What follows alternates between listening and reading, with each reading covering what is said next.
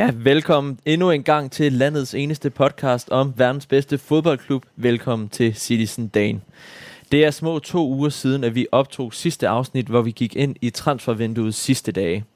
Derfor skal vi i dag snakke om Citys transfervindue, for hvad mangler stadig, og hvilke huller fik vi udfyldt.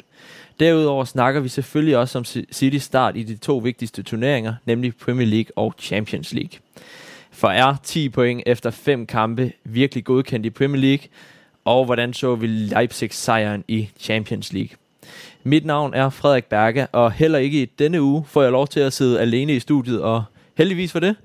Jeg starter med at byde velkommen til min faste marker, Lukas Vorgård Jebsen. Lukas, inden du går i gang med at sige noget, så kan vi lige gøre sådan her til lytterne. Hvad var det for lyden af, Lukas? Lyden af en gravøl. En gravøl, hvorfor? Fordi vi lige har set en af de mest håbløse City-præstationer, i, øh, jeg nærmest kan huske. Øh, der kommer sikkert på et eller andet tidspunkt, så kan jeg huske noget, der var dårligere, men det her, det var Southampton-kampen her. Det vender vi tilbage til, men det var godt nok en gang hø. En hver gang hø, og Lukas og jeg har siddet lige her i studiet og set kampen i dag, og øh, ja, du har ikke siddet meget på din stol og ren og skær frustration. Ja. Men alt det kommer vi selvfølgelig til at dykke længere ned i, når vi øh, kommer hen til det i, i podcasten, som jeg kan se, Lukas sidder og glæder sig voldsomt meget til at få lov til at snakke om. Lukas, vi har en debut med i dag. Vi har en øh, debutant, hedder det vel egentlig. Øh, Gabriel Stærk, 18-årig City-fan, der til daglig er i gang med gymnasiet. Sådan skrev det i hvert fald selv til mig, da du skulle øh, præsentere dig selv. Ink, øh, inkarneret City-fan. Øh, velkommen til, Gabriel. Mange tak. Og tusind tak for, at du lige kunne skære sådan en lørdag aften af kalenderen, i stedet for at sidde og drikke øl med drengene ude i, i byen. ja, det var der så lidt. Det, det er en fornøjelse at være med. Fantastisk, Gabriel. Øh, du, øh, skal vi måske lige sige til lytterne, fandt de ud af også. Vi har siddet og set kampen nu. Jeg vil gå ud fra, at du har siddet og set den også. Men øh, lad os snakke om noget. Start ud med at snakke om noget lidt mere glædeligt. Lad os starte med at høre din historie om, hvordan du kom til at holde med verdens bedste fodboldklub. Ja, men altså det, det starter med, at jeg egentlig begynder til fodbold selv som fireårig, øh, og elsker spillet, og så begynder jeg jo så, da jeg bliver lidt ældre, at, at se i tv'et også, øh, og falder sådan, øh, eller bliver forelsket i, i City øh, i den her 11-12 sæson, øh, hvor at især en kamp mod Tottenham i starten af sæsonen, en 5-1 kamp, hvor Edin Dzeko, han scorer fire mål, øh, der, der begynder jeg virkelig sådan at, at, at føle noget for den her klub, og ser så stort set alle kampene i den sæson der som, som øh, 8-9-årig. Øh, og så husker jeg jo så især øh, den sidste kamp mod Queen's Park Rangers øh, meget klart. Altså den her sindssyge kamp, hvor Aguero scorede til sidst. Ikke? Så, så var jeg virkelig, øh, virkelig City-fan øh, for livet. Det vidste jeg på det tidspunkt. Så øh, det var sådan, jeg ligesom ja, kom, øh, fik et forhold til klubben. Er der ikke en helt dårlig sæson at starte med at holde med, med City, vel Lukas? Nej. Nej, det er et godt, det er et meget øh, godt tidspunkt at, at ramle ned i, men der, altså, der vil jeg så sige, for, for den yngre generation, så har det jo i hvert fald for mange, tænker jeg, været, været øh, måske ikke afgørende, men i hvert fald noget, der virkelig har skubbet på, så, så det kan jeg sagtens forstå. Og Ja, jeg tænker også mere 93-20-momentet med, med, ja, ja. Ja, ja. med Aguero. Det, hvis man ikke bliver blød i knæene af lige præcis det moment, og ikke holder med et andet klub i England, så, øh, ja, så man, øh, har man en hård ydre skal. Ja. Gabriel, du øh, sagde lige før vi gik i gang med optagelsen noget om, at du havde en lille anekdote om, der også var nogle, øh, du var begyndt at holde med klubben, fordi du, du skulle trodse nogle andre fans. Vil du ikke prøve at fortælle den historie også?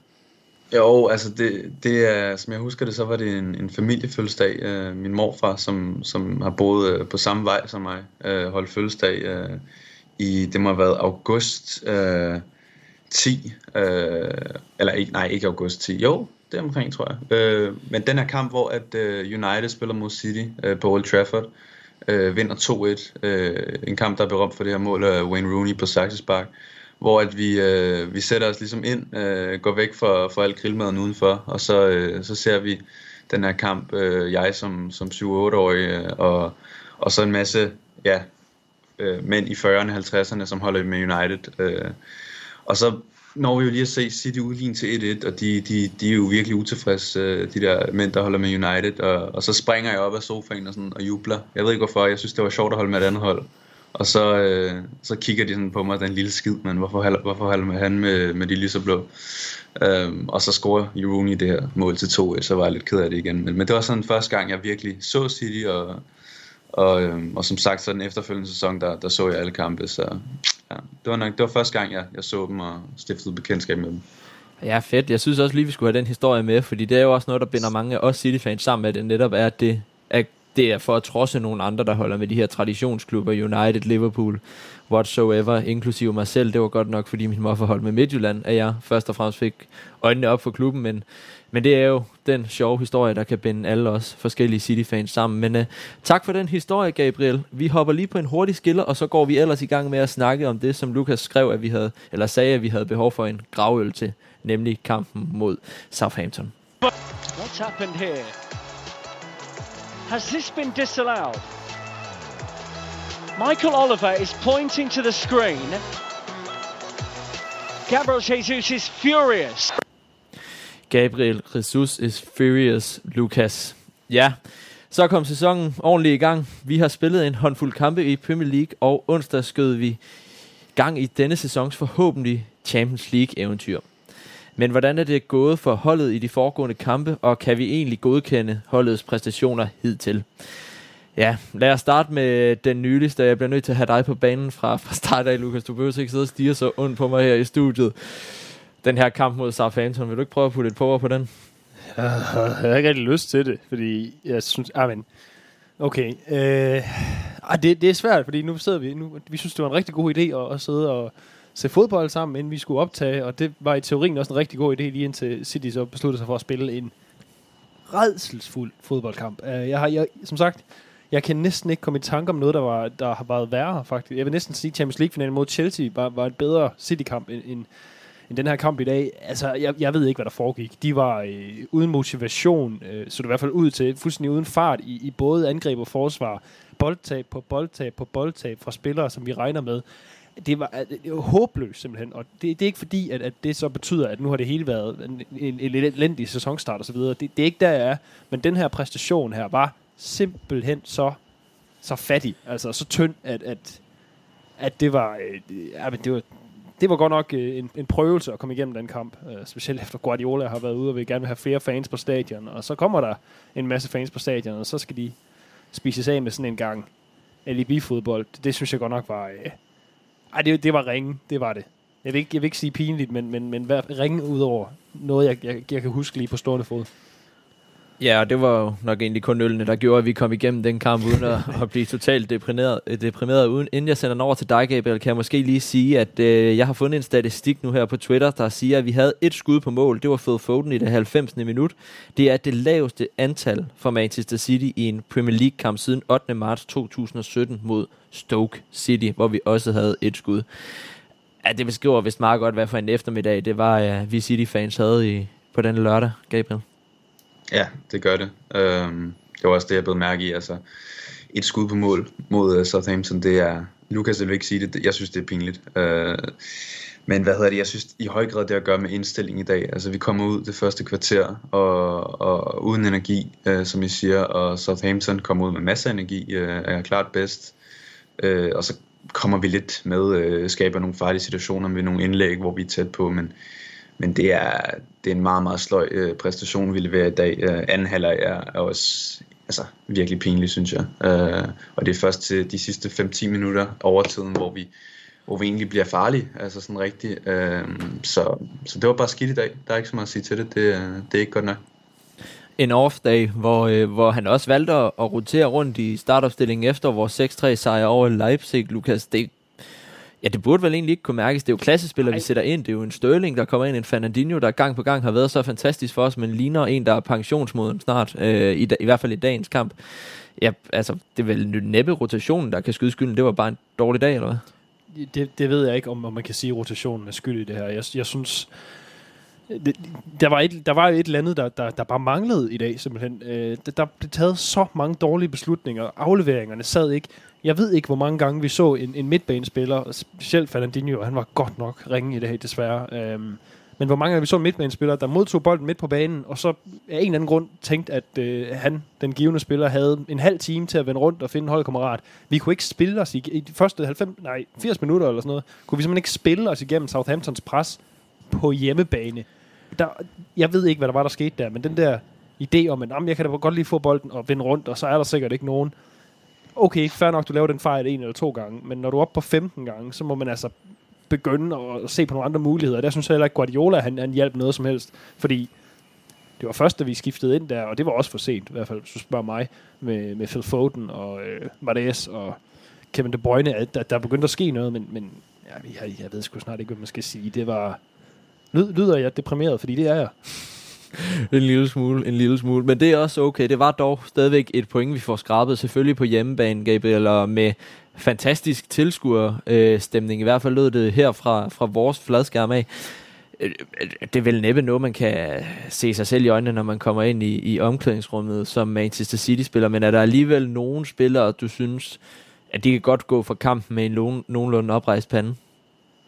Ja, altså jeg sad lige og tænkte på, at man of the match i dag, det, det er virkelig nærmere den mindst dårlige. Uh, altså for mig synes jeg, Grealish, Cancelo er nogle af dem, som, som trods alt godt kan være deres performance uh, bekendt. Uh, men det er, det er dem. Altså, jeg, jeg synes jo, Cancelo han har fået en fantastisk start på sæsonen, og her i midtugen spillede han, uh, tror jeg, hans karrieres bedste kamp. Uh, og ham, ham synes jeg også, altså der, der sker noget, når han får bolden, og defensivt er han også blevet bedre, altså stopper Southampton mange gange øh, med, med en god veltimet tackling, så, så jeg havde nok valgt, øh, valgt Joao Cancelo eller Jack Grealish, som også har markeret sig som en, en, en City-spiller denne, denne uge øh, som, som man of the match, hvis jeg skulle vælge en. Jeg kunne så se, at det blev Diaz, øh, og ham kunne man også, øh, ham kunne man også vælge, men, øh, men det, er, det er de tre, og så resten, de, de kan nej, de kan ikke, øh, de kan ikke kigge sig selv i spejlet efter sådan her præstation de tre spillere, Lukas, øh, skal jeg selvfølgelig ikke grave mere i, selvom du sidder og vender mundvigen øh, nedad.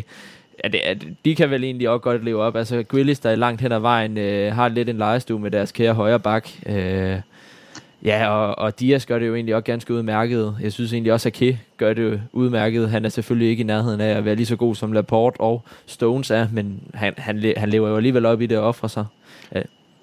Ja, ja, det, altså, de, de tre spillere, øh, du kan smide Ake, du kan også smide Bernardo Silva, synes jeg også i hvert fald leverede en indsats. Han, han gjorde, hvad han kunne. Øhm, men men det, det er sådan en af dem der, hvor det føles sådan lidt hul at skulle tale om, hvem der var kampens bedste spiller, fordi som, som, når man kigger på kampbilledet som hele, eller kampen som helhed, så, så var det jo bare simpelthen så dårligt. Altså, jeg, jamen, jeg kan ikke... Altså, det der straffespark, som så ikke blev til straffesparker, det synes jeg, vi var heldige med. Altså, jeg ved ikke, hvad det er, Carl Walker, han foretager sig. Den står bare står og venter med bolden. Så kalder, er der ikke lige nogen, der løber hen mod mig? Lige indtil han afleverer den ind i foden på en, hvem var det? Armstrong, tror jeg det var. Der løber ned og får straffespark, hvor jeg, altså jeg, jeg faktisk selv sige, at Ruben Dias så også, i hvert fald i forhold til, hvad vi har set dem før, så han sløj ud i dag. Altså jeg, jeg ved simpelthen ikke, hvad, der må have været et eller andet i, i morgenmaden, eller et eller andet. Altså, der må, jeg, jeg forstår det ikke et eller andet i morgenmaden, eller et eller andet i Team Talk. Nu skal vi selvfølgelig heller ikke sidde og blive helt deprimeret, så lad os gå over og snakke lidt mere om det større billede, fordi uh, jeg kunne godt tænke mig en lidt sjovere podcast, end, end, end det, vi har gang i nu. Det er også nok. så, øh, så lad os lade være med at dykke for meget. Det er trods alt stadigvæk et point mod en klub, der også tog en 0-0 mod Manchester United, der også har spillet ganske godt inden, så vi skal selvfølgelig også huske at putte noget respekt til Southamptons navn, selvom det var Manchester City, der i hvert fald ikke mødte op på Etihad i dag. Øh, Gabriel, vi står nu med 10 point efter 5 kampe. Selv jeg, der ikke er matematiker, kan regne ud, det er cirka 2 point i snit ikke cirka, det er to point i snit. øhm, er det, kan vel, er, er det godkendt efter de kampe, vi har haft? Vi har haft et Tottenham-hold som det sværeste mandskab, vi har mødt PT. Ja, det er jo ikke noget skræmmende Tottenham-hold. Øhm, ja, 10 point efter fem kampe. Hvad har du at sige til sæsonstarten i Premier League, Gabriel?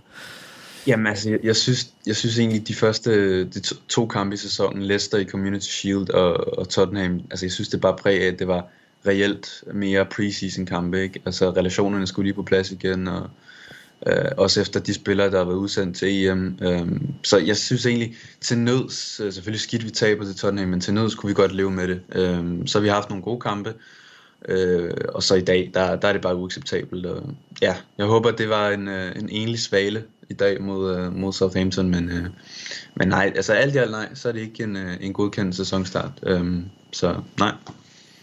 Vi har det også godt, når vi kan sidde og sige, at, en godkendt, at det ikke er en godkendt sæsonstart med to point i snit, øh, Lukas. Men, men hvis vi skal tage real, de realistiske briller på, og så kigger på, hvem vi skal kæmpe mod, det er et Liverpool-hold, der, der ligner sig selv igen under Jürgen Klopp, og et Chelsea-hold, som bare ligner et vanvittigt stærkt hold med Romelu Lukaku på toppen. Øh, så går det vel ikke at have sådan nogle off-day, som vi havde i dag. Nej, nej, nej, det snakker vi også om under kampen. At det, øh, altså, hvis City spiller på den der måde mod Chelsea, amen, eller Liverpool for den sags skyld, som er så gode i presset, og Chelsea, som er så gode defensivt, altså, så det kommer vi ingen vegne med. Øh, men, men jeg, jeg vil igen, det, jeg synes, øh, Gabriel har virkelig ret i, at, at der var et element af, at City skulle i gang, da sæsonen startede, og, og jeg er ikke sikker på, at vi helt er forbi det endnu, faktisk. Øh, vi har jo nogle spillere, som... Altså, Sterling har ikke spillet særlig meget. John Stones har, han har ikke spillet endnu, har han det? Der, altså, der er nogle... Vi er ikke op at køre helt endnu, men det, det er jo ikke, undskylder jo ikke så, så dårlig en præstation. Øh, jeg, ved, jeg ved ikke... Det er jo heller ikke de sværeste hold, vi har været op mod. Det er så det, man kan sige. Jeg synes egentlig, Leicester-kampen, hvor vi vinder et, en knep 1-0 sejr, jeg synes, det er den eneste kamp, hvor man reelt set kan sige, okay, hvad er det for et City-hold, vi har med at gøre her? Fordi øh, Norwich, de, er, altså, de gør alt, hvad de kan for at rykke ned. Øhm, og Arsenal, jamen, de var i hvert fald på det tidspunkt øh, elendige. Altså, de, de er ved at finde sig selv nu, men det er stadig ikke... De havde også, jo også en mand i overtal der, og så videre. Jeg synes egentlig, at Leicester-kampen, det er den eneste Premier League-kamp, hvor vi sådan har kunne, kunne måle Citys niveau. Og kan vi det på kampen i dag? Det håber jeg ikke, altså, som sagt, eller som Gabriel igen siger, det, er, det må forhåbentlig være et, et enkelt eksempel på en, en off-day af en anden verden, som, øh, som kan bruges øh, analytisk og til at motivere holdet til, at, at det simpelthen er for slapt. Øh, jeg synes ikke, 10 point, det er ikke helt det, vi gerne vil have haft, men jeg synes ikke, det er en katastrofe. Det skal jeg så også sige. Og det er selvfølgelig korrekt, jeg havde øh, smidt ud af hovedet. Vi jo selvfølgelig også har vundet over Leicester, der ser utrolig stærk ud i den her sæson, også 1-0. Øhm, ja, Gabriel, som Lukas siger her, det, det her kan da vel kun være benzin på bålet, der gør, at vi kommer stormende ud til næste kamp, og så forhåbentlig leverer øh, den præstation, vi er vant til at se under Pep Guardiola. Ja, det, det er jeg meget enig i. Altså, det må, det må virkelig være et wake-up call, det her, øh, at vi, at vi ikke øh, kan præstere bedre på hjemmebane mod Southampton. Øhm, altså, jeg, jeg tror igen, det har meget at gøre med indstilling i dag. Det så virkelig ud som om, at det bare var den klassiske med, at man undervurderer modstanderen. Øhm, men øh, ja, jeg håber at virkelig, at, øh, at spillerne kommer ud super motiveret til næste kamp og, og leverer en, en, en godkendt præstation, fordi altså, vi, vi har en, en fantastisk trup igen i år, og, og, øh, og vi skal være i stand til, til at spille bedre, og det, det, er vi også, det har vi også vist. Øh, jeg synes, de tre kampe, som I nævner, Norwich, Arsenal, Leicester, også mod Leipzig, som jeg ved, vi skal tale til senere om, øh, det var fremragende præstationer, så ja, jeg, jeg, den, den kommer lidt ud af ingenting, øh, den her kamp, men øh, forhåbentlig, så... Øh, så er det en engelsk valg, som, som sagt. Så. så lad os lukke den kamp og skrive den af, som at det bare var de rotationsspillere, der kommer ind, der lige ramte en, øh, en dårlig præstation, og resten af holdet, der ikke leverede op til sit bedste. Og lad os netop gå hen og snakke om den, du lige nævnte, Gabriel, som var en væsentlig sjovere oplevelse at sidde og se i fjernsynet onsdag aften til Champions League. Et uh, Leipzig-mandskab mødte vi Lukas 6-3 sejr, 9 mål i en Champions League-kamp. Altså, det har vel været en god kamp at sidde og se? Øh, ja og nej. Altså, det er jo sjovt at få ni mål, men, men jeg vil så også sige, altså, det var jo en, det var jo en børnekamp. Altså, det, det var simpelthen øh, to hold, som jeg ikke... Leipzig, okay, de har åbenbart indstillet sig på, at det var all out. Det, det, var, det var live and die på, på bare intensitet og, og spurgt afsted. Men, men igen, der må jeg så, og det er det, der bekymrer mig en lille smule, City var også City var ikke særlig gode mod Leipzig. Det kan godt være, at vi scorede seks mål, men det var så også fordi, de gav alt muligt plads til det. Altså defensivt sejlede det til tider for City. Øhm, så, ja, ja, jo, det er fint, og det er en god start og så videre. Jeg havde håbet på, at det ville lidt være et wake-up call allerede der og sige, okay, der er godt nok nogle ting, vi er nødt til at arbejde på for, for at blive mere stabile. Øh, og, og, så langt er vi så ikke nået endnu, at vi kan sige, at vi, vi er blevet mere stabile. Øh, det er fint. Vi, vi fører gruppen nu. Det, det er godt, og lad os nu tage den med ro og se, hvad der sker. Øhm, men jeg synes ikke, det var nogen overbevisende eller imponerende indsats, bare fordi man scorer seks mål. Altså, det, der var pladsen til det, og når du lader et hold som Leipzig score tre mod dig, jamen altså, så bliver det jo ni, hvis PSG spiller godt mod os, ikke? Det, det er vi, øh, der, der er bare nogle, nogle ting, som, som ikke spiller lige nu. Det er fint, vi har fået første sejr i Champions League. Videre med den, øh, den, den vil jeg ikke øh, spekulere så meget på. Øh, jeg havde bare håbet på, at det var noget, man kunne bruge som ja, som den benzin, vi så håber Southampton-kampen kan være nu. Jeg ved det ikke.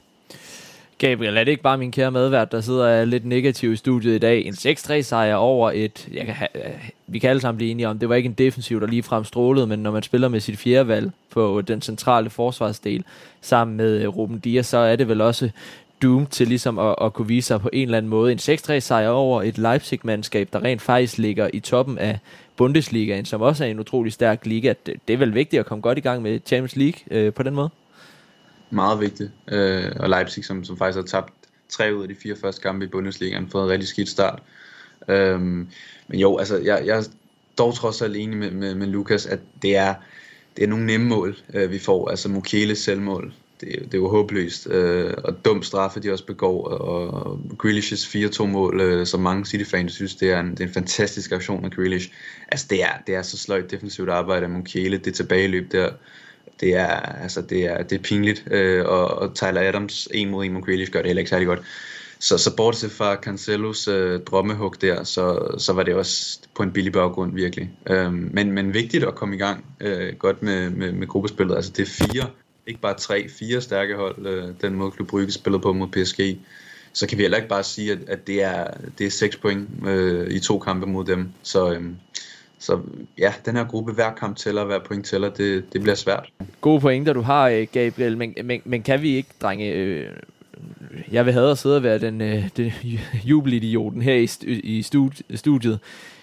Det er jo bare et Manchester City-hold, der ikke er kommet helt på plads endnu, og når man spiller, mangler så mange, øh, altså en så vigtig brik i midterforsvaret som, de, eller som Stones og, og den gode Laporte plejer at være, og så stadigvæk et Leipzig-hold, som ja, er startet dårligt i Premier League, men, men skal vi ikke se på det positive og se de gode offensive takter i stedet for de, de negative defensive takter, Lukas? Jo, jo, jo det, det, det må du meget gerne. Øh, Ja, men igen, jeg synes, Gabriel, han, han rammer jo overhovedet på sømmet der, når han siger, det, det, var, altså, det var billige mål. Specielt det der, jeg er glad for, at du fremhører det, Gabriel, det der 4-2 øh, mål, tror jeg det var.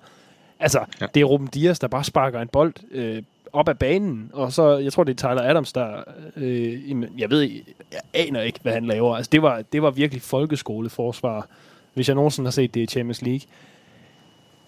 Og der er nogle spillere, der ikke er med og så videre, men det, jeg havde håbet på, jeg ville hellere have vundet den kamp 2-0 med en boldbesiddelse på 65, end, end, jeg vil, end det der indianerfodbold. Fordi det havde gjort mig mere tryg i, at City stadig har den måde at spille fodbold på, som vi ved, de har. Det, det var der ikke, og igen, vi kan, så kan vi snakke om, det kommer an på brillerne, man tager på, og spillere, der ikke var der, og så videre. Og det er en, en meget færre pointe, fordi vi har ikke, nærmest ikke set det Bruyne, vi har ikke set Phil Foden rigtig, øh, midterforsvar og så videre, men, men den der øh, måde sådan bare at arbejde sine modstandere i jorden på, øh, spille dem sådan stille og roligt, bryde dem ned, det synes jeg ikke, vi har set så meget. Ja, det har vi selvfølgelig i de der flotte, flotte 5-0 sejre, men, men mod de gode hold, det var også svært mod Leicester, og igen, der havde vi også svært ved at skabe chancer. Ja, lad, os, lad os se på det. Det er heller ikke, fordi jeg skal lyde som om, at, at, at det hele er forfærdeligt, for det, det synes jeg ikke, det er. Men, men der er bare nogle meget, meget tydelige øh, mangler lige nu, og, og noget, jeg, jeg bekymrer mig for i forhold til, at, at, at vi, har, vi, har meget mere, vi har meget mere svært ved at, ved at spille os frem til muligheder nu, end vi, end vi har haft tidligere. Og Gabriel, det er vel også, vi har snakket om det, noget, der kan skyldes, at det, øh, nu skal jeg ikke sige stakkels hold, men holdet, de generelt øh, store hold i Europa, har jo ikke haft noget tid sammen grundet den her EM-slutrunde, og de spillere, der er kommet langt, har jo ikke haft nogen pause øh, i realiteten. Jo, den gik så bare ind over starten på Premier League. Øh, det er måske lidt, vi kan trække paralleller til, til sidste sæson, hvor vi også startede lettere kaotisk. Dengang fik vi dog ikke så mange point, det gør vi nu. Ja, vi er vel stadigvæk forhåbningsfulde om, at det, det her det skal nok falde på plads lige så snart vi kommer til finder vores øh, første, øh, første starter, eller 11. faste starter.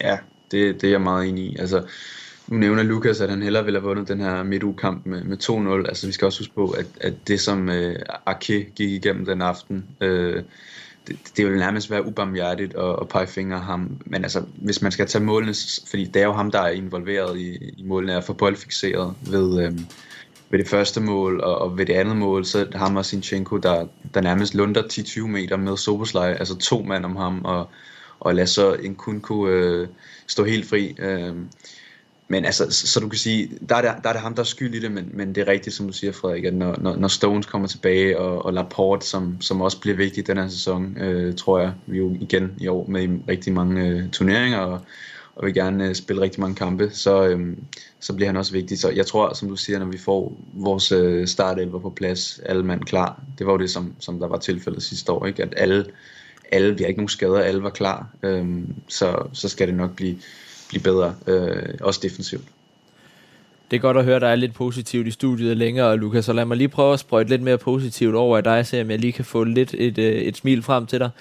Vores største konkurrent i den her gruppe, de vælger altså at spille 1-1 med Brygge, Så lige pt. har vi to point på PSG. Det er, det, det er vel, altså, du kan godt sige, at vi kunne, selvfølgelig kunne have vundet 2-0 og havde set mere over øh, stabile ud i forsvaret, men, men det er vel stadigvæk en yderst godkendt start på vores Champions League-eventyr, især når PSG de vælger at, at smide point til Brygge. Ja, ja, fordi det er jo det er gruppespillet, og der handler det om, ja, i Champions League generelt, det handler om resultaterne, ikke? Øh, så altså, det, det er rigtig, det, det er så fint at komme fra, fra land med en start, øh, eller kom godt, hold da op, hvad var det, jeg prøvede at sige? jeg tror, folk forstod det. Kom godt fra start øh, med en sejr. Øh, og, og vi skal også nok gå videre. Det, det, er slet ikke, det er slet ikke der, mine bekymringer er. Øh, så, så du har ret. Nu skal vi også være positive. Du har ret. Det, vi, vi har tre point. Vi fører en meget svær gruppe. Lad os se, hvordan det går næste gang, når vi skal op mod PSG, tror jeg da. Det bliver spændende. Det bliver spændende. Også et PSG-hold, du måske her til slut, Gabriel, lige vil sætte et par ord på. Jeg ved ikke, om du så kampen mod, men selv med de tre kæmpe stjerner i angrebet, kunne du ikke engang slå et belgisk hold. Altså, øh, nu skal vi selvfølgelig ikke øh, sætte noget ud for dem, men det er vel en god start for City, at, at PSG vælger at, at smide point allerede her. Ja, det må man sige. Øh, jeg så jeg så Klub Brygge på, øh, på tv'et, og så Leipzig, på, øh, Leipzig mod City på, på computeren. Det var jo sådan, at øh, TV3 Sport havde valgt at prioritere. Øhm, øh, og, og der synes jeg, altså Brygge var bedst, øh, set over 90 minutter. Altså det jeg så i hvert fald. Øh, men altså, det var en kamp, og, og når den offensiv der, Neymar, øh, Messi, Mbappé, når, når den begynder at finde hinanden, altså så, så kommer de til at score mål på samlebånd, og, og jeg tror også, at det bliver dem, øh, vi skal kæmpe med om førstepladsen øh, i gruppen, så. Men altså selvfølgelig, bekymrende start øh, for PSG, det var meget enkeltmands øh, præstationer, altså også målet, de scorer Mbappé, som laver en fantastisk øh, dribling og, og aflevering ind til andre her, der tror jeg, der, der fik scoret. Øhm, og Messi der også havde et, et, et par gode aktioner. Men det var det, altså det, det virkede ikke særlig øh, sammenspillet og struktureret, det der PSG-hold endnu. nu. Det er jo klart, nu har de fået ekstremt mange øh, nye spillere til, øh, gode spillere til. Øh, men altså, jeg tror, det er et spørgsmål om tid, før de, før de ruller. Øh, så jo, det er, det er positivt at have to point på dem allerede nu. Og lad os da bare håbe, at de så ikke lige vælger at sætte i gang, når City skal spille mod dem i Champions League. Ellers har vi jo tidligere vist, at vi godt ved, hvordan man besejrer et PSG-hold. Yes, drenge, jeg tænker, vi runder af stille og roligt nu. Nu glemmer vi, at vi lige har spillet 0-0 mod Southampton, men at vi er kommet godt fra land i Champions League, og så finder vi selvfølgelig det positive og gode humør frem til det faste holdepunkt, øh, Røsler som kommer efter denne skiller. Money. Will Ferrari, bunny, bunny, bunny. Who the fuck is Will Ferrari, bunny. And Clancy gets it through, and a chance on here for Uwe Rosler! And City have taken the lead! Uwe Rosler goes to take the acknowledgement of the delighted hordes of City supporters. Ja, så er vi nået til det faste holdepunkt i podcasten, hvor vi har taget, hver især har taget to nyheder eller begivenheder om klubben med, som skal placeres på en skala fra en røsler, som er den positive ende, til en boni, som er den negative ende. Gabriel, jeg plejer gerne lige at spørge, når vi har nye gæster med i studiet. Ham her, Boni, er det en, du øh, har øh, gode minder omkring, eller kan du huske ham? Jeg kan godt huske ham. Øh, ej, det er, det er en spiller, jeg, jeg ikke uh, ser tilbage med uh, på med glæde. Uh, han, uh, han var jo han var pivringe, så, uh, så nej, det er meget fair, han har fået, uh, fået tilnavnet her. Det er så fint. Det er vi glade for at høre. Pivringe, yderst uh, ja, god beskrivelse af ham. Men lad os uh, ikke tilegne den her til ham. Vi kører gæsterne først, fordi vi er gentleman her i programmet. Så Gabriel, vil du ikke have lov til at starte? Og fordi vi skal i positivt humør, vil du så ikke have lov til at starte med den positive? Jo, øh, ugens røsler. Øh, Jamen, jeg var lidt i tvivl her, øh, men jeg, jeg er simpelthen endt med øh, at gå med, øh, med Joao Cancelo som ugens røsler. Øh, altså, jeg kan godt lige nogle gange lige at, at bruge lidt tid på en spiller, som jeg synes øh, altså virkelig gør det godt for tiden. Øh, og øh, jeg synes bare, at hans, hans sæsonstart øh, i det hele taget har, har virkelig været positiv. Altså, det var jo meget øh, op og ned med ham sidste år. Altså, når han var god, så var han virkelig god og, og var fantastisk i den her øh, stime, vi havde 25 kampe, så vidt jeg husker, som vi, som vi vandt. Øhm, men der var, også, der var også situationer sidste år, hvor han, hvor han så skidt ud, og blev også sat på bænken i en periode. Øh, men altså, den her sæsonstart, han har haft, den har været virkelig, virkelig god. Øh, og, og i midtugen mod Leipzig spillede han, spillede han fuldstændig forrygende. Øh, også, også, altså, han virker bare glad, han virker smilende. Øh, 27, 27 år er han blevet sin bedste alder. Øh, der går også et klip øh, på, på de sociale medier fra Portugal, øh, da han var afsted med dem, hvor han laver sådan en, en dobbeltkanal. Altså han, øh, han, han er bare varm lige nu. Altså han, øh, han ser god ud. Så øh, jeg synes, han skulle have en, øh, en røsler. Han skulle have en, øh, en anerkendelse for det, han er gang i øjeblikket. Han øh, bliver vigtig, tror jeg, denne sæson. Det tror jeg, du har helt ret i, især fordi vi endnu en gang ikke rigtig spiller med venstre bakke i Manchester City. Så, øh, så der kommer han nok også til at kunne brillere. Super. Øh, har du en boni med til os også? Ja, jeg, jeg, jeg er gået med, øh, med Pep Guardiolas udtalelser om, øh, om det her med, at han, er utilfreds, han var utilfreds med, at der ikke var nok øh, mennesker på stadion til, øh, til øh, Leipzig-kampen. Jeg synes, jeg synes, det er unødvendigt, og jeg synes også, at det er øh, ja, dumt på en eller anden måde, fordi altså jeg har selv jeg har været derovre en gang øh, til en Champions League kamp mod Napoli for nogle år siden og altså billetterne de er de er dyre skulle jeg helst sige øh, det var det var der ikke de allerbedste billetter det var det var 16.000 for for fire personer der var derovre Øhm, og ja jeg synes der har været nogle gode pointer også på Twitter her altså der kan ikke være fyldt hver gang og og selvom det er en stor kamp så så er det bare det er naturligt at der ikke er fyldt hver gang og og jeg synes det var en, en unødvendig kommentar, som han jo godt kunne regne ud, vil, vil, vil føre til en masse palaver øh, og, og utilfredse fans, som svarede igen og så videre. Så, så det var, det var unødvendig støj, han skabte om, om klubben med den udtalelse, så øhm, det, det er min boni. Unødvendig støj, det øh, må jeg også personligt kunne skrive under på, den holdning, Lukas. Nu har vi den op, jeg ved ikke, om det er den, du selv har taget med også, men vil du ikke prøve at putte et par ord på også, hvad du tænker omkring det her, altså ret ligegyldige øh, ja, jo, hvorfor skulle den jo, overhovedet jo, komme, det, den udtalelse? Ja, det, det, det er et godt spørgsmål. Øhm, hvad skulle den gøre godt for? Man kan sige, det, det virkede i den forstand, at der var øh, rigtig god stemning i dag mod Southampton. Øh, bare ærgerligt, at den, den med at gå, som det gjorde. Øh, men, men ja, hvad, hvad, skal, hvad skal man bruge den, den kommentar til? Og helt generelt, øh, så synes jeg, at det er lidt underligt, det der med, når, når øh, danskere, danske Premier League-fans, hvilket hold det nu end måtte være, øh, har meget travlt med at have holdninger og meninger om, hvordan englænderne skal se deres fodbold, øh, Øh, og hvordan de skal opføre sig. Øh, fordi det, det synes jeg ikke rigtigt, vi er i en position til at, til at fortælle Eng- øh, City-fans i England eller fra Manchester, hvordan de skal, hvor mange kampe de skal gå til, og, øh, og hvordan de skal opføre sig, når de er derinde.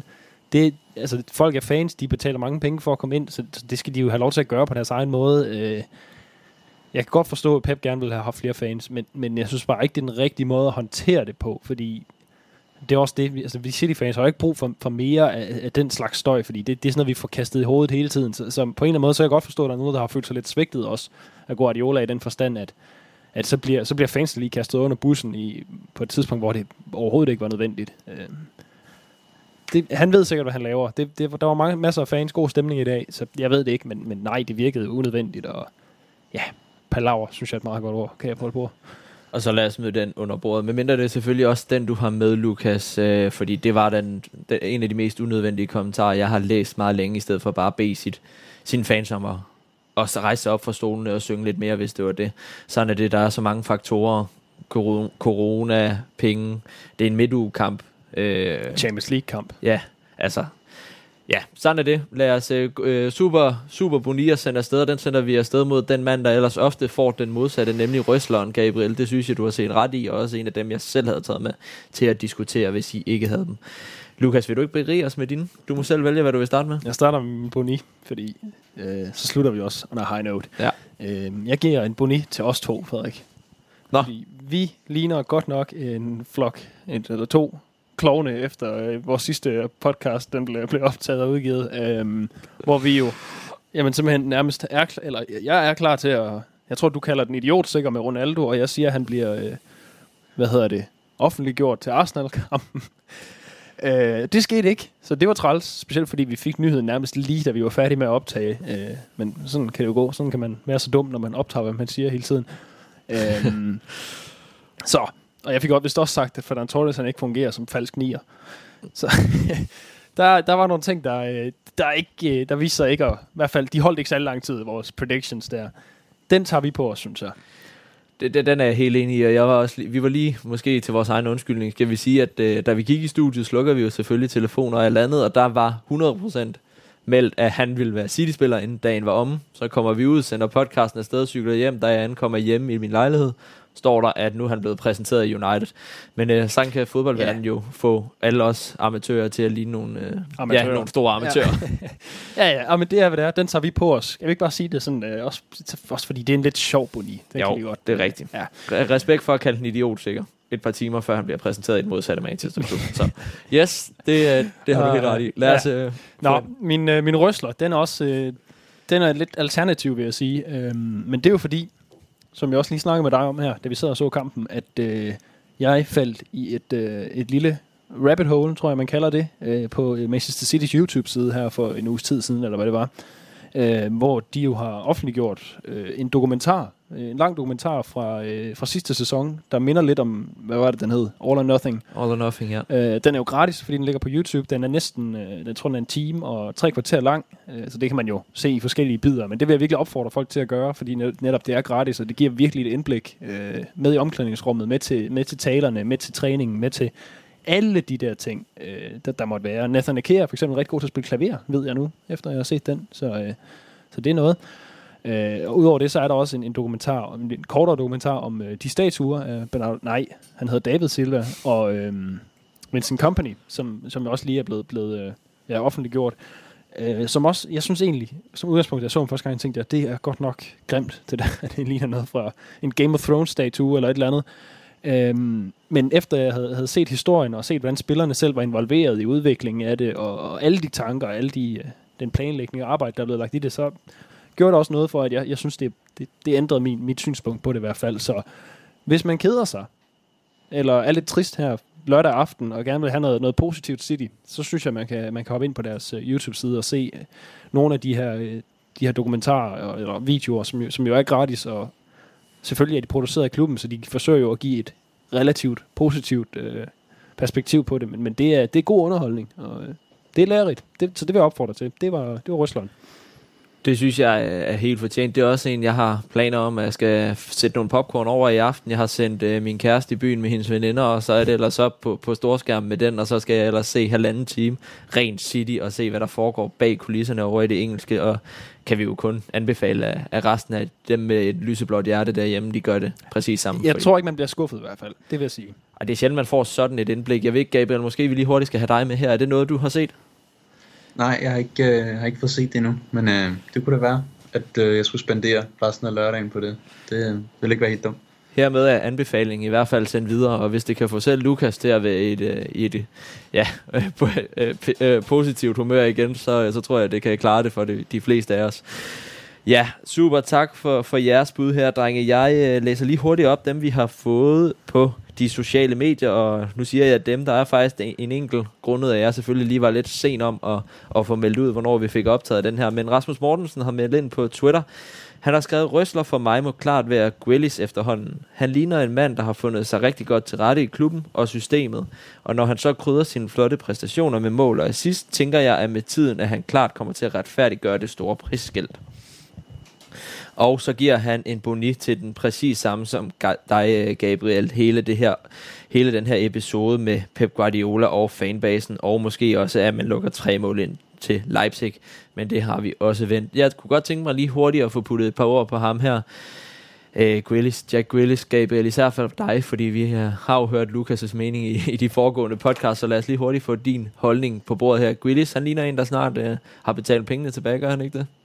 Jo, det gør han. Jeg synes, øh, han har fået en god start. Jeg synes, han er pengene værd. Øh, og, og virkelig, de seneste par kampe virkelig stemplet ind og har vist, at han, øh, han, han hører hjemme her. Han kan være med her. Øh, selvfølgelig kun det, men altså han, øh, han har virkelig været god. Score mod Leipzig øh, er i god, eller i hvert fald en af de, de mindre dårlige i dag. Øh, haft et godt niveau i alle kampe, synes jeg, han har spillet. Øh, så så jo, jeg, jeg, jeg, han skal nok blive god. Altså, han er kun, han er, han er lige fyldt 26, øh, kan stadig nå, altså han er jo ikke engang gået ind i sin prime, det vi, det vi normalt kalder prime, øh, for, en, for, en, øh, for en vinger, øh, så, og midtbanen, som han jo også er, så øh, han skal nok blive god, og jeg er helt overbevist om, at han, øh, han er tjent hjem, når han engang forlader klubben. Der har vi i hvert fald fået fat i en engelsk guldfugl, der kan være i klubben i mange år fremover og få lov til at, at, at få de fleste højre backs eller venstre backs, eller hvor pokker han nu lige spiller til at ligne idioter, når, når han spiller fodbold. Og godt, det ikke er mig, der skal stå over for ham. Men øh, tusind tak både til jer to og til de kære lytter, eller den kære lytter, der øh, meldte ind med Hans Røsler og Boni for denne uge. Øhm, ja, lad os hoppe på en hurtig skiller, og ellers gå i gang med at, at debattere lidt omkring blandt andet det, du lige gav os en Boni for, nemlig Citys transfervindue. Manchester City are still alive here. Balotelli,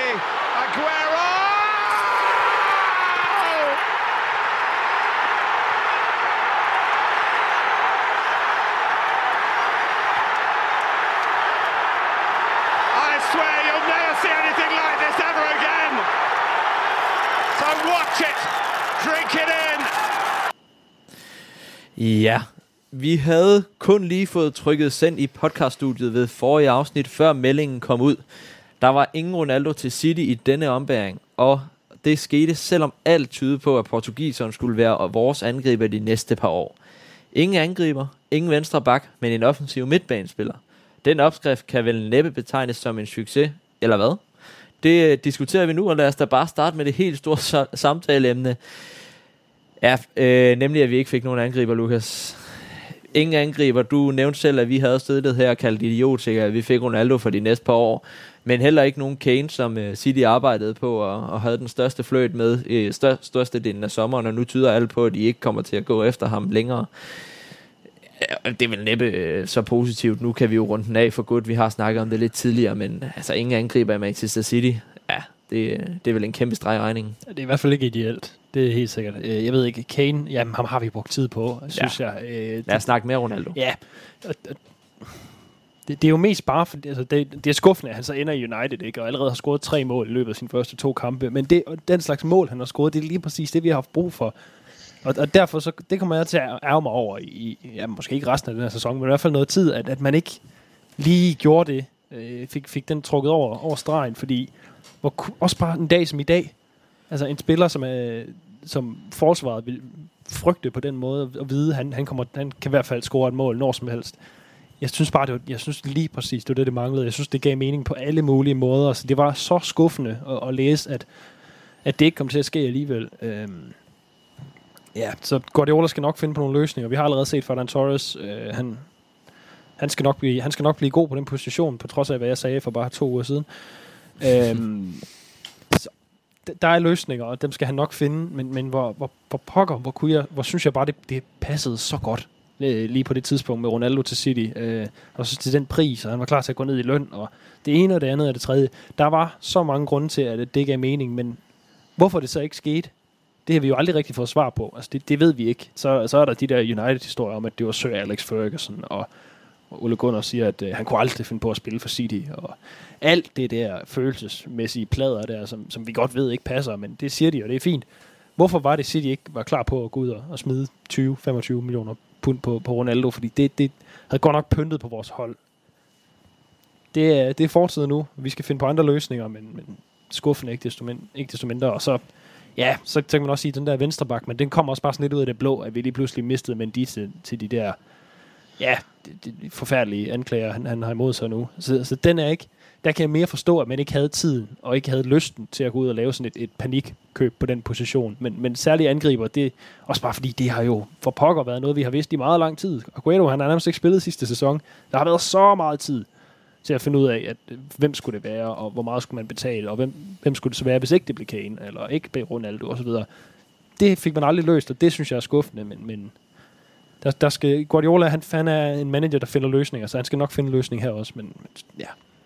Har jeg sagt, at jeg var skuffet? Det tror jeg, jeg har. Det har du sagt mange gange i den podcast her i, i, i løbet af den sidste 40 minutters tid, Lukas. Øh, Gabriel, uden du selvfølgelig skal få os til at ligne nogle, øh, nogle, nogle større amatører, end vi var, da vi sad i sidste podcast der kaldte den her Ronaldo-handel for idiotsikker. Han nok skulle komme til at spille i Manchester City og frydede os over, at han fravalgte Manchester United. Uh, vil du prøve at sætte et par ord også på det, Lukas han beskriver her med den her Ronaldo-handel, og generelt bare den her angriberpost i City, der efterhånden er åbenbart umulig at, at besætte? Ja, jamen altså, jeg synes jo, da der var tale om Ronaldo, så synes jeg jo, at øh, det kom hurtigt frem, at det var på en, på en toårig kontrakt. Og det, det var jeg sådan lidt lunken over for. Jeg synes, det skulle have været en, en, en, en såkaldt 1 plus 1 kontrakt, hvis han skulle have været der, sådan så man kunne evaluere i sommer og måske sende ham afsted der og, og eventuelt handle en anden, øh, en anden angriber eventuelt en nordmand, som render rundt i, i Dortmund i øjeblikket. Øhm, så, men jeg har ikke noget problem med, at han vil komme til klubben. Altså, nu er jeg godt nok ud over City, så holder jeg også med, med Barcelona, så han er jo ikke, han er jo ikke min kop te på den måde. Øhm, og jeg er egentlig heller ikke sikker på, hvor god en sæson han får for United. Altså, øh, nu, nu de tre første mål, han har scoret, det har været, været regulær målmandstrop, dem alle sammen næsten. Øh, og han, altså, det kan godt være, at han scorer mange mål stadigvæk, men, men, men altså, jeg synes ikke, han er skarp på den måde. Øh, det kan være, at jeg tager fejl, men jeg, jeg spår ikke, at han får en, en, en sådan særlig god sæson øh, for United. Øh, det, det tør jeg godt at sige. Men øh, altså, han havde, han havde været, været fin i sit. Han, han kunne netop have scoret, som I siger, på, på sådan en dag som i dag, hvor vi mod Southampton, hvor vi, vi mangler det der ene mål. Øhm, kunne han have dukket op, men, men øh, altså, jeg var ikke, jeg var ikke sådan virkelig øh, ærgerlig, da, da jeg hørte, at han var kommet til United. Det må jeg indrømme. Øh, og ja, samtidig har jeg også måske en, en forhåbning om, at, at det her system, vi spillede sidste sæson, øh, som jo vandt os øh, en, en Premier League øh, rimelig komfortabelt, og,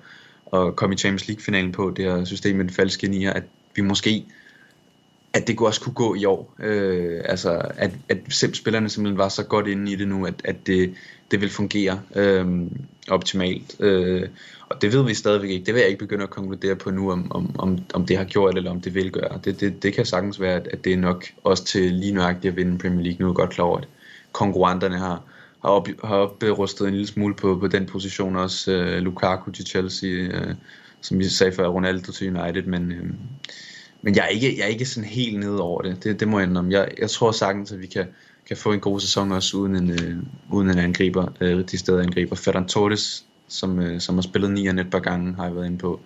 Så øh, jeg, er ikke, jeg, er ikke, øh, jeg er ikke helt ned over det. Og så håber jeg ekstremt meget på, at, at vi kan få Erling Haaland næste sommer. Det vil virkelig være, være drømmen. Ja, og jeg må også ærligt indrømme, Lukas, at øh, jeg var selvfølgelig ærgerlig, da jeg kom hjem, men det var lige så meget for, at jeg havde siddet her i æderen og, og virket som en, ja, nu har jeg kaldt mig en amatør flere gange, men øh, jeg er nærmest kaldt øh, idiot, ikke? Fordi vi sad her og, og var så sikre på, at Ronaldo kom til. Og da jeg så fik øh, læst op på det og kom i tanke om, hvad det var, han havde præsteret i Juventus de sidste par år, han havde været der, så det er jo ikke en mand, der ligefrem gjorde sit hold bedre. Øh, og fik læst nogle artikler over fra The Guardian, der også var yderst negativ omkring Manchester Uniteds køb af ham, og det er ikke ligefrem var en spiller, der, der var kendt for her på de sidste par år at gøre sit hold meget bedre, end det de er, før de han kom dertil. Øh, så, så måske er løsningerne øh, bare noget andet end, du nævner sådan en Fedon Tottes, han har, han har virkelig imponeret mig, jeg overvejer, om han skulle have en. Jeg synes, han gør det fremragende i forhold til, hvad han har arbejdet med. En ressource, der kommer ud på en kant, og derved kan spille en anden angriber, der kommer længere ud fra kanterne også. Øh, det, det skal nok gå i det her, uden øh, Ronaldo også, øh, selvom vi har fået lidt af vores værdighed øh, ja, såret. Ja, ja, ja men, og, og, og fred være med det. Det er sikkert ikke første gang i podcasten, vi har fået gjort det. Øhm, men det, altså, det jeg bare tænker, det er også, øh, hvis Ronaldo var kommet til City, så havde det været på en anden præmis end hans ophold i Juventus, og det havde været på en anden præmis end hans ophold i United, fordi i United, der er det jo, altså i Juventus, der var det jo stadig superstjernen, verdensstjernen Ronaldo, der kom til, og, og nu skulle de vinde Champions League og Serie A, og hvad, hvad man ellers kan vinde nu kommer han til rundt øh, til United, hvor, hvor det, det er hele den der følelsesladet uh, homecoming, og, og altså der, der tror, jeg tror også, at United bliver skuffet. Det, det må jeg give Gabriel ret i. At, altså, så god tror jeg ikke, han bliver. Men det er heller ikke sådan, jeg så ham. Altså jeg så ham ikke som en, okay, han er på holdkortet hver eneste gang for City. Jeg så ham som en mulighed, en holdspiller.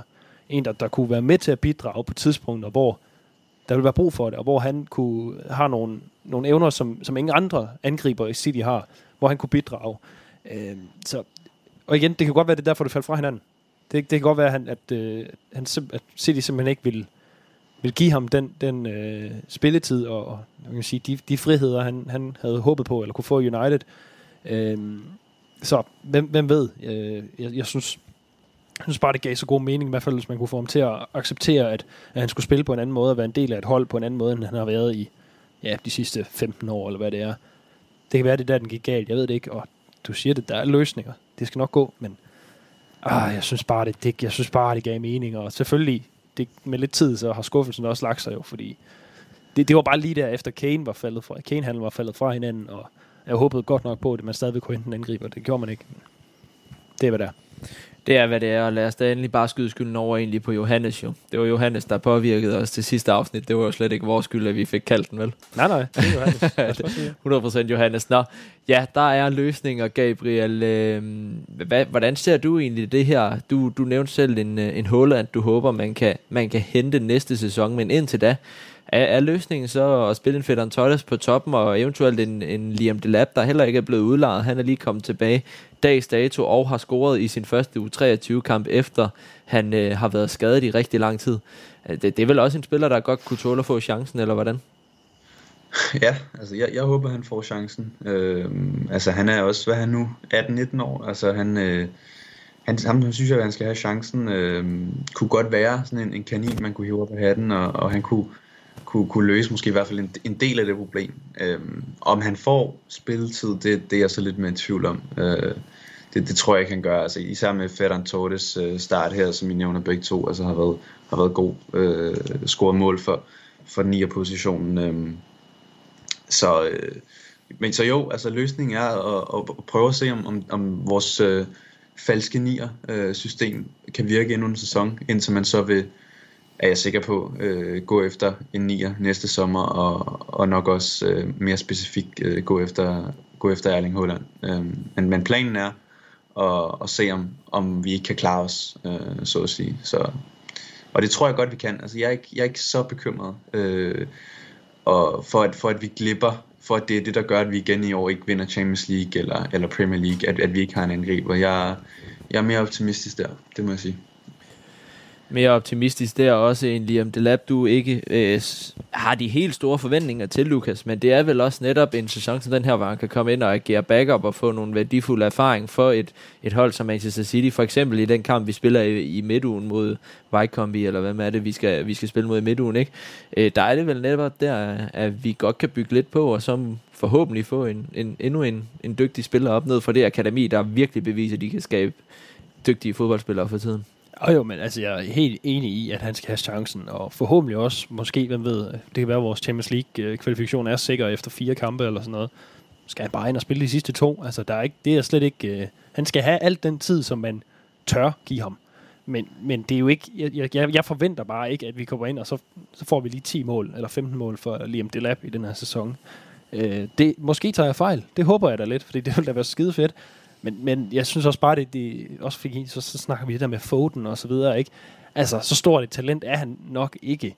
Og, og han skal nok bruge noget mere tid. Øh, og han scorede, han har jo han scorede der i sin debut, og gjorde han ikke det jo, jo. i sidste sæson? Jo. Og, altså, han ser spændende ud, det er slet ikke det, men, men, men det der med, med forventning, jeg synes, det er mest forventningerne, det handler om. Han, han skal have mulighed, han skal have spilletid, han skal have noget erfaring, men jeg ser ikke Liam Delap som en kampafgørende spiller på nogen som helst måde øh, i den her sæson. Er det så Torres, der skal gøre det i angrebet resten af sæsonen, og så kører du efter samme model, som Gabriel siger her, han håber med en øh, Holland, der kan komme ind og, og gøre det for os? Ah, altså, øh, ja, det, det, det skal jo så øh, Ferdinand Torres, øh, Jesus, han, så, han får sikkert også nogle kampe derinde. Øh, Sterling, han kommer forhåbentlig også i gang, øh, så han kan, han kan tage nogle minutter der. Øh, jeg, jeg må så sige, jeg er meget langt fra sikker på, at vi, øh, at vi får fat i Holland, fordi det vil alle have. Der er ikke et, et tophold i Europa, der ikke vil gå efter Holland, specielt med hans øh, lave frikøbsklausul der til næste sommer. Jeg tror, ikke, jeg, det, det, jeg tror simpelthen ikke, vi vinder det kapløb. Så det, jo, vi, så, så skal vi snakke igen om, skal vi have en ny angriber til sommer? Jeg siger ja, men jeg tror, det med ikke, jeg, jeg tror virkelig ikke på, at det bliver Holland desværre, simpelthen fordi der, der er bare der er for mange, der er for stor konkurrence om det, og der kommer også til at være for mange penge i, i den kontrakt, til at, at det er noget City vil hoppe med på, tror jeg også en agent, øh, Gabriel, der muligvis kan spænde ben for den her handel. En, en, en Raioli, der, Raiola, tror jeg han hedder, der, der er notorisk kendt for at være øh, noget, mere, noget af det mest grådige, man kan, kan komme i nærheden af i den her fodboldverden, som oftest gerne vil have det samme beløb til sig selv, som spilleren får. Øh, det, det er vel, som Lukas nævner, også her en, proble- en problematik, som man som Manchester City bliver nødt til at tage højde for, og så kigge efter andre muligheder, der kan komme ind og gøre det for os. Ja, 100 procent. Øh, altså han, han er kendt for, for at være, som du siger, ekstremt grådig, og det kan godt spænde ben for handlen, men øh, jeg synes også bare, især det her transfervindue har lært os, at, at alt kan ske. Øh, altså det er selv de mest crazy øh, handler, de, de kan godt finde sted, og, Holland, som jo har en, en relation til City i forvejen, ikke med hans, hans far, som, som har spillet for klubben, og det, det håber jeg jo, det kan godt være, jeg er naiv, men det håber jeg jo kan, kan trække, i, trække i den retning her til City, ikke? Altså, at det kan være en fordel for os i det kapløs, vi taler om. Øhm, men ellers så er der også så er der også andre alternativer. Altså vi har en, en, en Dusan Vlahovic, som, som jeg synes er ekstremt spændende, spiller i Fiorentina, øh, som faktisk minder om, om Holland på mange måder. Ikke siger ikke, han er lige så god, øh, spiller CA, men, men altså, han er, han er dygtig, og han, han minder om ham, som sagt, og, og, og der, jeg kunne sikkert også øh, finde, andre, al, finde andre alternativer, men øh, så, så, så det der med Holland, det er, det er en drøm, men det er heller ikke så urealistisk, øh, vil jeg sige. Så, øh, så ja, må ikke det nok skal gå. Må jeg så ikke lige smide sådan et, et fræk lille bud på bordet her? Hvis du siger Boni nu, så bliver du smidt ud. Det var det, jeg skulle til at sige. Hvad med at få Boni tilbage fra øh, den der trobø, han sikkert holder pension på nu? Nej. Øhm, Timo Werner vil i de synlædende ikke have i Chelsea længere. Han blev købt for 50 millioner pund, tror jeg det var. Det bliver han del med ikke solgt for den her gang. Kunne det være værd måske til allerede til, til januar, smide 30 millioner pund, et eller andet den stil, efter Timo Werner, der bare ligner en spiller, der har brug for en ny start. Alle kender hans kvaliteter. Det er bare gået ned ad bakke i Chelsea. Det har ikke fungeret for ham, men, men de eksempler er der jo altså rigtig mange steder på spillere, der har en, den ene eller den anden, eller den tredje eller fjerde grund ikke fungerer i, i en klub. Og, og så er det bare blevet værre og værre for ham. Det har været sådan en ond spiral.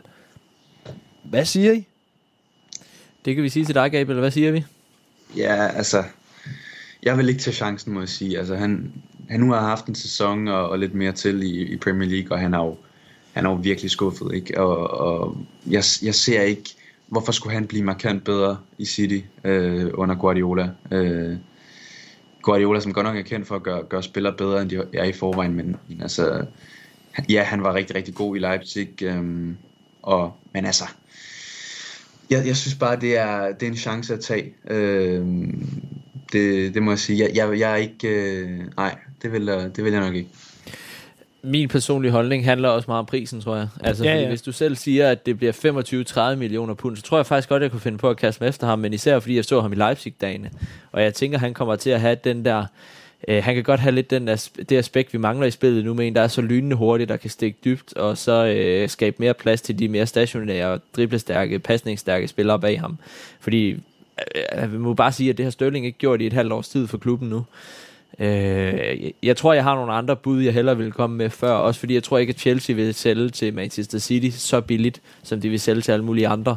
Øh, men jeg kan godt se dine pointer, jeg kan godt se, at det er en spiller, der kunne meget, især kunne meget før øh, Chelsea, men jeg har det også lidt øh, på den måde, hvis en Thomas Tuchel, som alt andet lige er tysker, og har haft en, øh, jeg tænker, han har en eller anden øh, relation til ham, så ikke kan få ham i gang, så ved jeg ikke, om Pep Guardiola kan.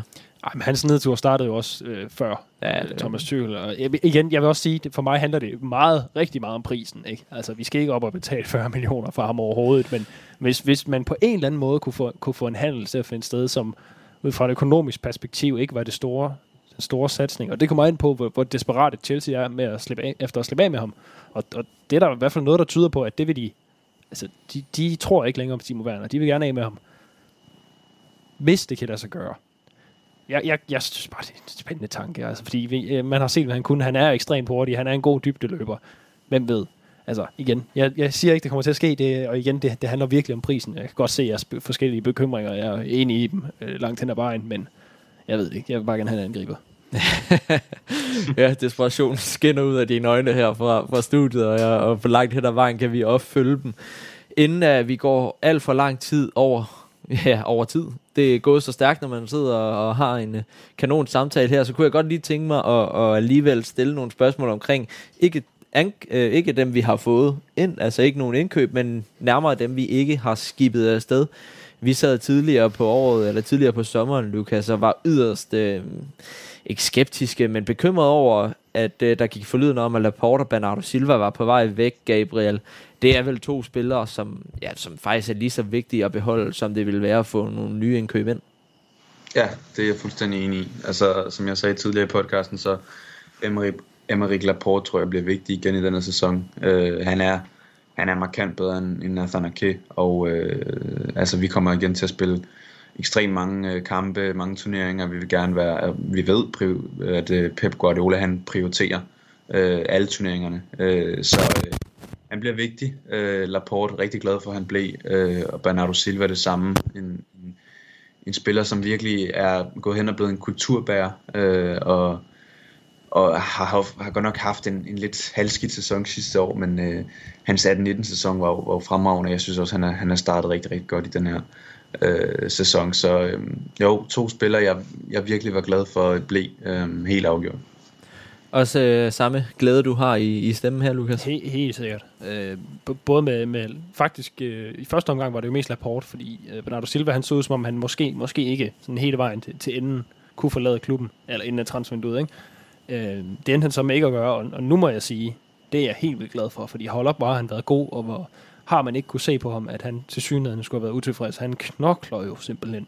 Det er, det er meget inspirerende at se. Han ser ud som om, han, så det, han har accepteret, det er sådan, det er. Øh, hans fremtid i hvert fald på den korte basis, den, den ligger i City lige nu, og det, så gør han alt, hvad han overhovedet kan for, for at spille sig ja, på holdet, og han har jo spillet en hel masse. Han har fået så mange minutter her i starten af sæsonen. Øh, da jeg på et tidspunkt sagde, at, at jeg ikke ville have så meget mod, man solgte ham, det var så igen med, med henblik på, at så skulle man købe Harry Kane. Ikke? Og da det så ikke endte med at ske, så vil jeg sige, at det er så godt, vi har holdt fast i Bernardo Silva, fordi hans arbejdsindsats finder man ikke hos sådan nogle tekniske spillere, altså på den, på den niveau. Øh, han løber solen sort. Vi skal være så glade for, at vi stadig har ham, og at han ikke er, er blevet sådan lidt en øh, brokrøv. Altså han, at han stadig arbejder så meget, som han gør, det, jeg synes, det er, det er dybt imponerende, og, og jeg tror virkelig, at han kan blive en af vores absolut vigtigste spillere den her sæson, og det havde jeg delt med ikke regnet med for tre uger siden.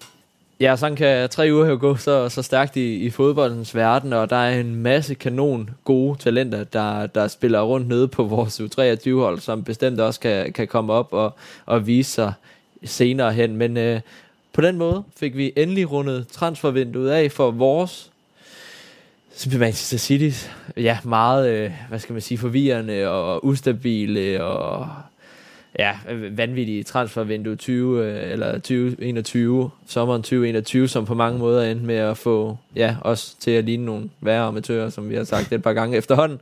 Men sådan er det, og nu er det rundet af, og nu kan vi koncentrere os om at dykke mere ned i de kampe og de spillere og de præstationer, som holdet leverer.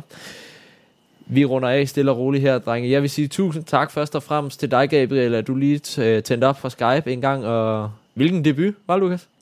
Ja, det må du nok sige. Tak, tusind tak for, at du kom med, Gabriel. Det var en fornøjelse. Jeg var bare glad for, at jeg måtte være med. Så tak for det.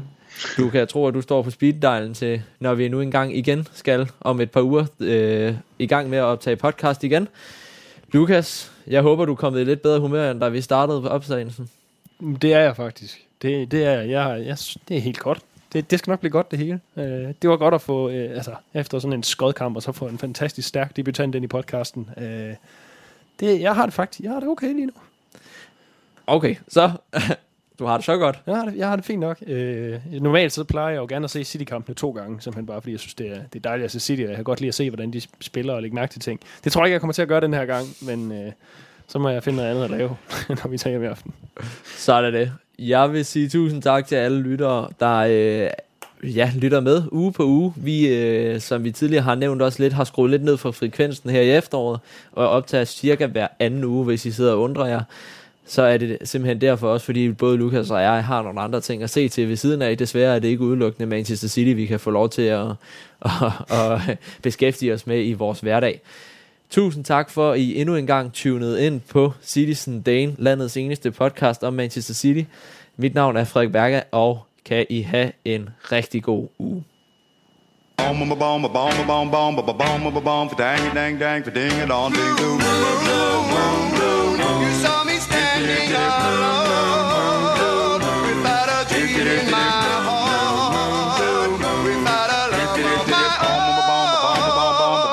bomb for dang dang dang for ding a dong ding blue